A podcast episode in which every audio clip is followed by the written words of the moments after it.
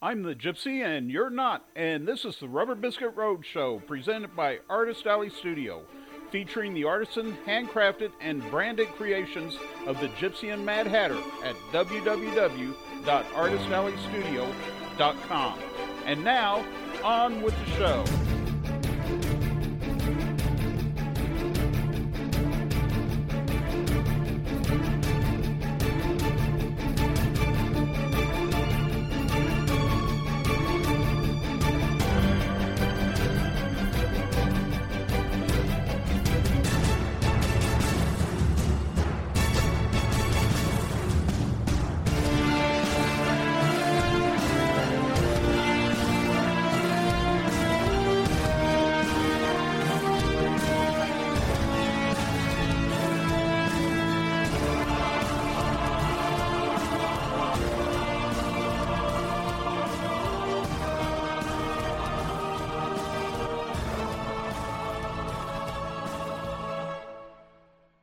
Welcome to episode 17 of the Rubber Biscuit Roadshow. I am your host, the Gypsy. Well, on last week's episode, Shirley found herself once again alone raising the children as Ernie disappeared with his worthless brother Joe. Then Jimmy discovered something that would become so much a part of him that it's remained a part of him to this day, the love of motorcycles. In this week's episode, we find out what happens after the family moves to western Missouri and the aftermath of Jimmy finding out that his mother had burnt all his comic books while he was away at school in South Dakota. In this week's episode, love means never having to say you're sorry. Shirley liked the little house on Walnut Street that Jerry had found for her and the kids. She even liked the way the address flowed off the tongue. Route 2, Box 2, western Missouri, 64098. The little two-story house had once been a sharecropper's house on the land that had belonged to Jerry's father. It had been purchased by the Pepper family and moved to its current spot. The only thing Shirley didn't like about the location was that the Peppers had to use the driveway to gain access to their tobacco field behind the house. The tobacco field sat at the foot of a tree-covered bluff, and separating the bluff from the tobacco field was a small stream.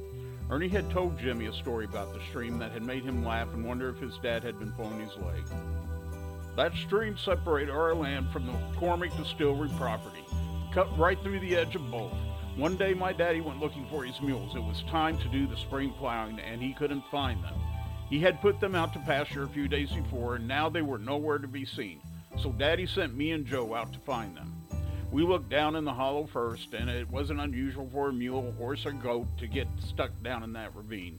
Great place to hunt cottontails or deer, bad place for a mule. But they weren't in there, so we decided to walk the fence line.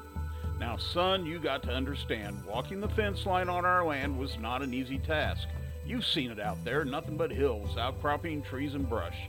By the time Joe and I got around to the north side over by the stream, we were hot, tired, and mighty thirsty. As we headed down the incline towards the stream, we could see the distillery on the other side. Joe remarked that a big old drink of Flat Valley Corn Whiskey would do him a lot of good right now. Now, Joe was only 15 at the time, about the same age as you, and I was 13. I told Joe that if Daddy knew he drank, that he would whip his hide, and Joe just laughed. Now, Daddy wasn't no teetotaler by any means, and there was a time and place for everything, and Daddy believed two things. You do not drink when working and doing chores. Also, children should not drink. Well, as luck would have it, we spied those mules down by the stream. They had found a break in the barbed wire fence and had gone down to have a drink of cool water. The mules were just sort of standing there, sort of. As Joe and I got closer to them, we discovered something peculiar about them. They were swaying back and forth and seemed to be retarded. Now, I'm going to tell you, a mule is one of the dumbest creatures on God's green earth, but these two had gone full retard. Their eyes were glossy and their mouths hung open with drool coming out. I went over to grab the harness on one of them, and I swear its breath smelled like he had been drinking that bottle of corn whiskey that Joe had wanted so bad. It wasn't unusual for the smell of spirits to be in the air. When the wind was right, you could smell that what McCormick was cooking, and Corky used to say that smell could make a man mighty thirsty. Joe found that the other mule's breath smelled the same. Joe scratched his head and, without saying a word, walked down to the stream and scooped himself up a big old handful of water. Slurping it down, Joe stood up and, wiping his sleeve across his mouth, exclaimed, "It's alcohol!" Seems as though McCormick's had been sending their runoff into the stream. The mules drank it and got drunk, so Joe reasoned that if the mules could drink water from that stream and get drunk, so could we. Daddy found us and the mules right about sunset in full retard mode. I don't know how much of that water Joe and I drank, but it was enough to make us stupid. The next morning, I woke up with the first hangover of my life. I was so sick that the smell of Mama cooking breakfast made me want to puke. Almost didn't make it to the privy. Daddy had extra chores that day for Joe and I to do, including mending that fence. We were both sick all day long, and we heaved until there was nothing but guts to heave up. Daddy said that it was good for us. Cleaned the poison right out of our bodies. Daddy also told us that if he caught us drinking from that stream again, he would tar the hide right off of us. I sure am glad we were careful and Daddy never caught us again. Jimmy loved the story, and now with an opportunity to explore the fabled stream, he just couldn't help himself. Kneeling down on the bank, he scooped himself up a big old handful of water. Slurping it down, Jimmy stood up, wiping his sleeve across his mouth, and exclaimed, "It's mud!" The stream water had tasted like all the Northwest Missouri stream water tasted, dirty. Jimmy suspected Ernie was full of shit, but even if he wasn't, it was still a good story.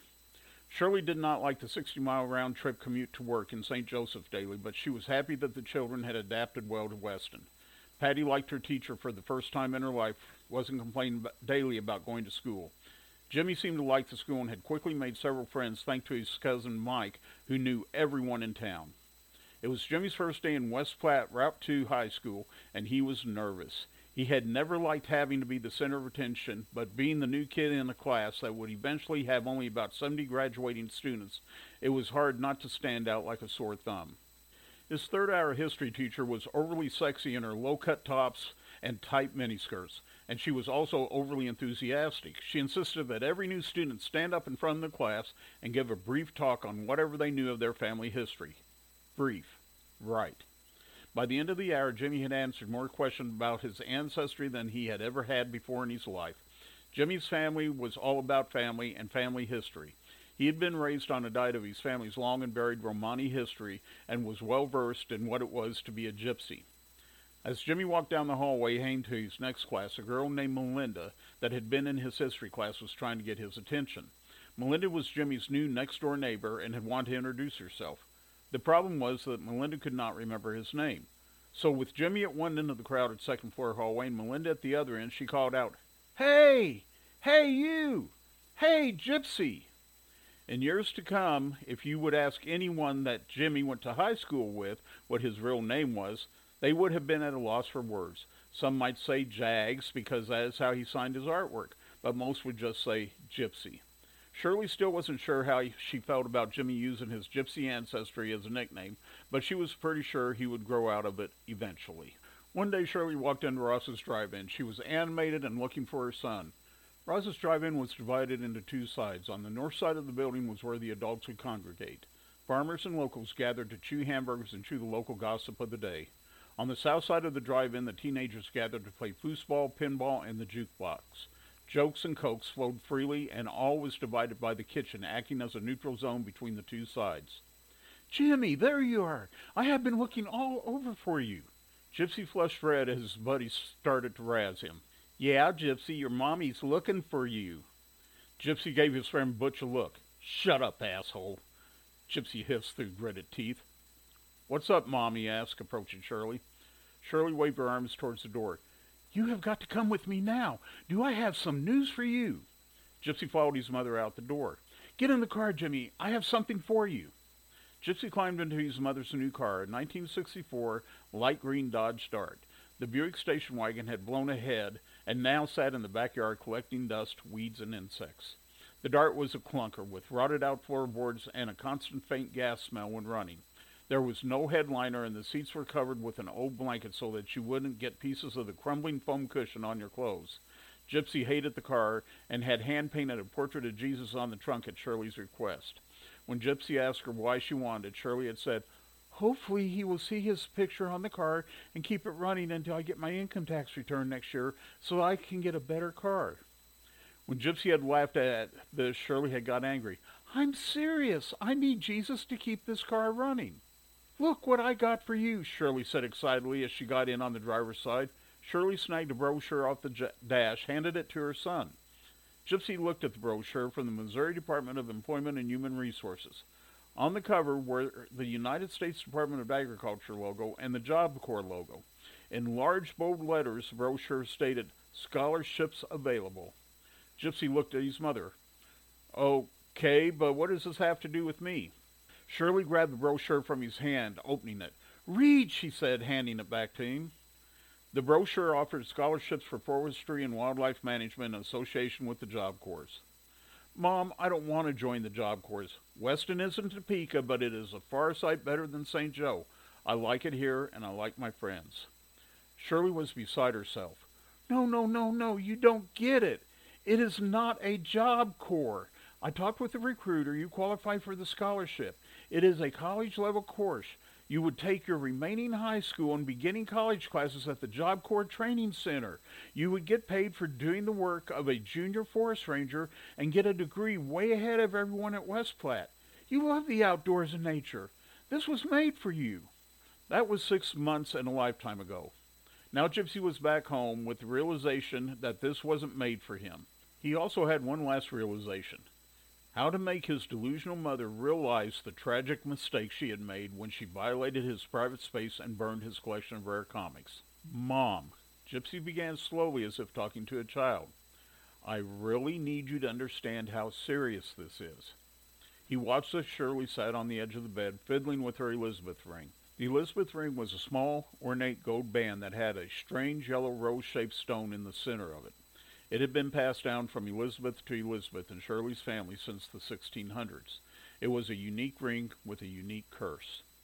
Sometime after the Mayflower made her fabled voyage to the New World, a craftsman by the name of William Sharpless came to the New World to set up his business and a home for his new bride, Elizabeth, whom he had left in England waiting for his return. While building their home, William found a small stone. He had never seen a stone quite like it. Deep yellow in color, it felt smooth and soft to the touch. He meticulously carved it into a rose shape and set it in a small, ornate gold band. William felt that this perfect little ring would symbolize his love for Elizabeth in their new, perfect little home. William finished a small house on the coast of Massachusetts and, leaving his tinsmith shop in the care of his apprentice, returned to England to collect his bride. What William did not know was that during his 18-month absence, Elizabeth had met and fallen in love with a Romani man from the Germanic region of Europe named Alphonse Hummel. William had set word ahead several months before that he would be returning to collect his bride. The lovers agonized over how to handle the return of Elizabeth's husband. William was overjoyed to see his bride waiting for him as the ship docked. As he disembarked, he reached into his pocket and pulled out the ring. Embracing his bride, he whispered in her ear, "I have missed you so, dearest Elizabeth." He took her hand and slipped the ring on the third finger of her right hand. Elizabeth admired the small ring, thanking her husband. William said, "A symbol of our love and our new life in the new world." Elizabeth smiled and, extracting herself from his embrace, said, "Come, husband, it is late. We should retire to the rooming house. Tomorrow there will be much to do." As husband and wife walked down the dark, nearly deserted dock, a shadowy figure slipped out from behind a stack of crates. A hand was raised, and a knife was plunged into the back of William. Elizabeth and Alphonse looked down on William, bleeding out his life's blood on the pier. Looking up through his dimming vision, William saw the lovers with their arms around each other, smiling down at him, and the murder weapon still in Alphonse's hand. Weakly pointing at Elizabeth, William muttered his curse with his dying breath. "May death attach itself to the ring you wear, as my death is attached to your soul." Alphonse rolled William's body over the edge of the dock and into the water. Using a bucket of water he had prepared ahead of time, Alphonse washed the blood from the dock, and the two lovers escaped into the night. William's body soon was found, but no one knew where his bride had gone to. The lovers had escaped to Germany, where they were married, had several children, one of which was named Elizabeth. William's curse had become apparent one day when Elizabeth Hummel looked down at her ring and noticed that the yellow stone seemed to have taken on a pink tint. The next day, one of Elizabeth's children had died when kicked by a horse. Over the years, Elizabeth came to know when someone she was close to, be it family member or friend, would be dying, the ring always turned from yellow to pink the day before death claimed them. As time caught up with Elizabeth, she found that she would not live out her remaining days with her dear Alphonse. After years of poor business deals and unfortunate financial downfalls, the family debt was so high that Alphonse faced debtor's prison. The ring turned pink the day before Alphonse took his life. A few years after Alphonse went to stand before his maker to account for his crime of long ago, Elizabeth looked down at her ring and saw that once again the stone was pink. Calling her daughter Elizabeth to her, she told her the story of the ring and its curse. With the confession of her sin, the elder Elizabeth placed the ring on her daughter's third finger on her right hand and said, "Perhaps the curse will die with me, perhaps not. But see that you name your daughter Elizabeth and her daughter Elizabeth and so on. In this way my sin will be exposed, and God may see fit to show me mercy and forgiveness with my confession on the lips of those yet to be born." The next morning, Elizabeth Sharpless Hummel was found in her bed, having died in her sleep, gone to stand before her maker to, as Alphonse had done, account for her crime of long ago. Gypsy took a step towards his mother and held out his hand. "Mom, can I have the Elizabeth ring?" Shirley looked down her hand and her most prized possession. "Why do you want my ring?" Gypsy's hand, still outstretched, said, "I want to take it out back, smash it with a hammer, and throw it as far as I can into the tobacco field." Shirley looked at her son horrified. "Are you crazy? This ring is priceless. It can't be replaced. It's mine. Why would you destroy it? I won't let you hurt my ring." Gypsy dropped his hand and, lifting an eyebrow, said, "Precisely." Shirley jumped up from the bed screaming, "They were just comic books, not a valuable ring!" Gypsy had finally had enough and shot back, "Mom, two of the books you burned were worth $10,000 each!" Gypsy took a deep breath to calm himself. "Mom, just one of those books was worth more than your Elizabeth ring. Action Comics number 1 and Detective Comics numbers 27 are almost irreplaceable. They were mine, and you had no business going in my closet and messing with my personal property." Shirley wrung her hands and looked at her son, wide-eyed. "You are a man now, not a Jimmy, a James. The Bible says, put away the things of youth, and as your mother, it is my responsibility to help you do that." "How am I going to get her to understand?" Gypsy closed his eyes and rubbed his temples, keeping his anger and anguish in check over his forever-lost comic collection was giving him a headache. "My money bought those comics, not yours. You burned and destroyed almost $30,000 worth of property that did not belong to you, and you wonder why I am upset." Shirley just stood, staring at Gypsy, saying nothing. She was biting her bottom lip, a habit she had developed when she was highly agitated and on the verge of an irrational state of mind. Gypsy had seen this behavior before and knew that the time for rational conversation had passed. He turned and headed down the stairs. On the verge of tears, he was a bundle of mixed emotion. Gypsy went to the refrigerator and pulled out a jug of iced tea he knew would be there. In recent years, Shirley had taken to keeping a jug of tea in the refrigerator at all times. He walked to the far side of the kitchen to grab a glass from the cabinet when Shirley came down the stairs. "James, they were just comics." Gypsy, not turning around, said, "I'm done talking about this, Mom. You're wrong, and there is no changing now what you did. You refuse to understand, so just leave me alone right now, okay?" As Gypsy poured the tea into his glass, Shirley screamed, "They were just comics!" Gypsy turned around just in time to see his mother running at him with a 5-pound can of tomatoes she had taken off the shelf by the back door held high above her head. Gypsy knew in that fraction of a second that his maniacal mother fully intended to bash his head in with the can of tomatoes. Backed into a corner with no escape and only a moment to react, Gypsy dropped his glass, which shattered on the floor, sending tea and glass fragments out into all corners of the kitchen. He doubled his fist, and ducking under the descending can, he hit Shirley in the armpit. The effect was immediate and effective. Shirley dropped the can, which grazed Gypsy's shoulder on its way to the floor.